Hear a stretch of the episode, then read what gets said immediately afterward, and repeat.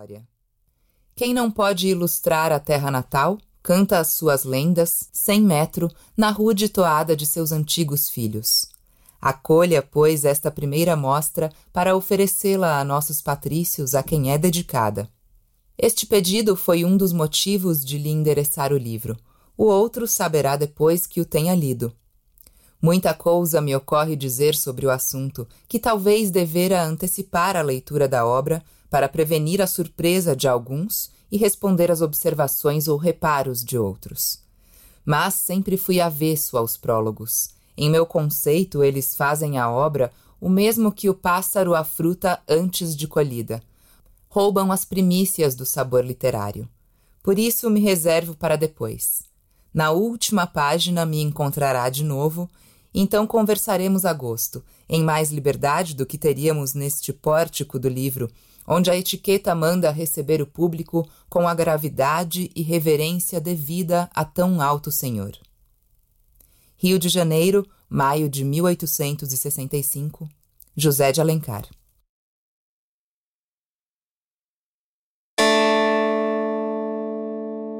Capítulo 1 Verdes mares bravios de minha terra natal, onde canta a jandaia nas frondes da carnaúba.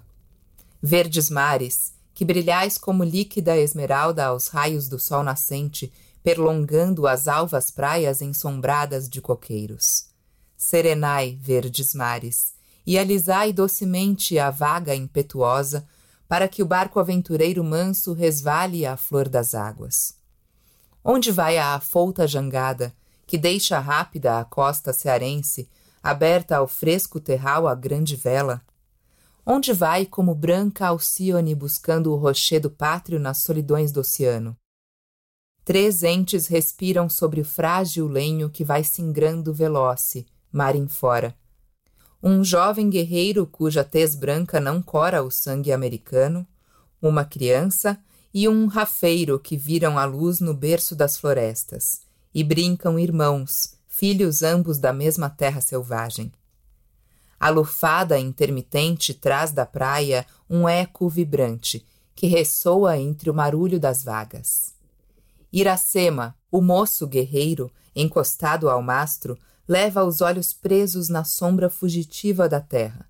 A espaços o olhar empanado por tênue lágrima cai sobre o giral, onde folgam as duas inocentes criaturas, companheiras de seu infortúnio. Nesse momento, o lábio arranca d'alma um agro sorriso. Que deixara ele na terra do exílio? Uma história que me contaram nas lindas várzeas onde nasci, a calada da noite, quando a lua passeava no céu argenteando os campos e a brisa rugitava nos palmares. Refresca o vento. O rulo das vagas precipita. O barco salta sobre as ondas e desaparece no horizonte. Abre-se a imensidade dos mares, e a borrasca enverga, como o condor, as foscas asas sobre o abismo.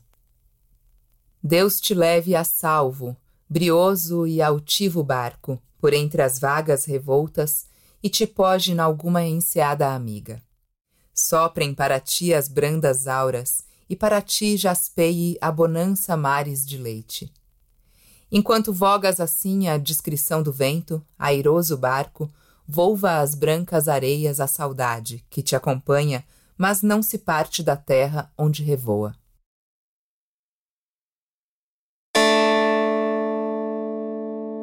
Capítulo 2 Além, muito além daquela serra, que ainda azula no horizonte, nasceu Iracema. Iracema, a virgem dos lábios de mel, que tinha os cabelos mais negros que a asa da graúna e mais longos que seu talhe de palmeira. O favo da jati não era doce como seu sorriso, nem a baunilha recendia no bosque como seu hálito perfumado. Mais rápida que a ema selvagem, a morena virgem corria o sertão e as matas do Ipu, onde campeava sua guerreira tribo da grande nação tabajara, o pé, grácil e nu, mal roçando, alisava apenas a verde pelúcia que vestia a terra com as primeiras águas.